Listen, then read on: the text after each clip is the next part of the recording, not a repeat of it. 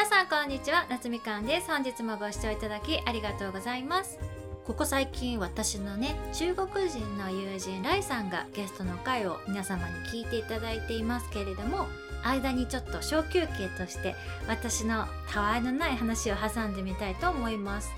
というのもですね先日ライさんから連絡があって「姉さん麻雀できますか?」って聞かれまして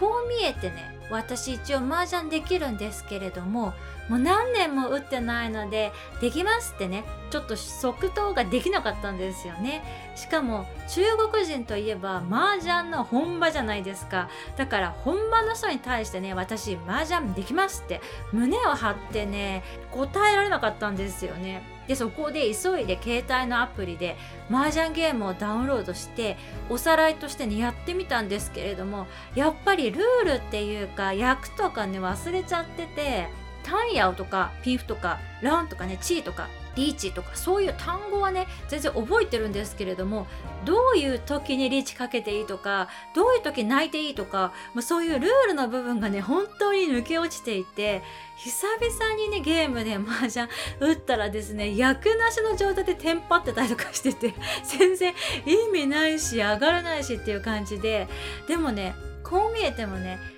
麻雀のルールの本とかね2冊ぐらい持ってるのでこれらをね必死に読み返しつつアプリのゲームで特訓しつつね本番に備えていきたいと思っています。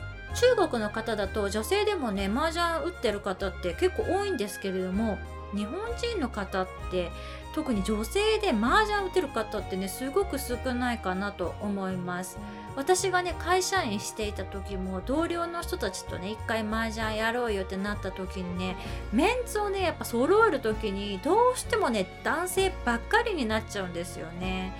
でそこで女性が麻雀人口の中で少ないのって何でだろうってね考えてたんですけれどもやっぱりこう麻雀ってギャンブルみたいなイメージがあると思うんですよね。まあ、実際にね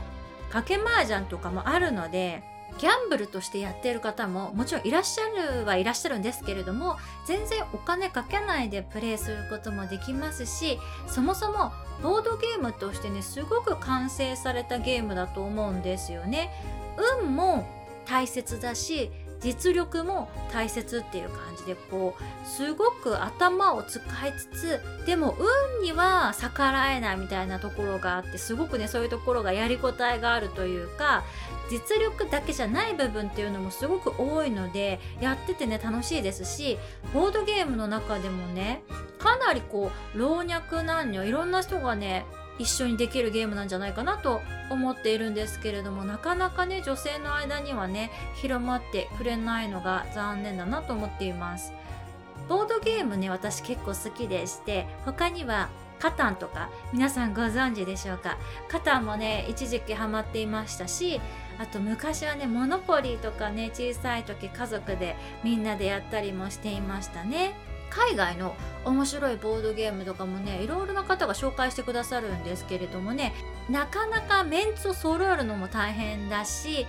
まだねプレイできていないものがたくさんあるんですけれどもコロナが落ち着いたらね一回ボードゲームカフェ行ってみたいなと思っています。初対面の人でもボードゲームをねやりながらとかだと結構すぐ打ち解けられたりできるじゃないですか。そういう社交の仕方というかね交流の仕方っていうか楽しみ方って最近はねなかなか気軽にできてないので早くそうやっていろんな人がね交流できる場がまた戻ってくるといいなと思っています。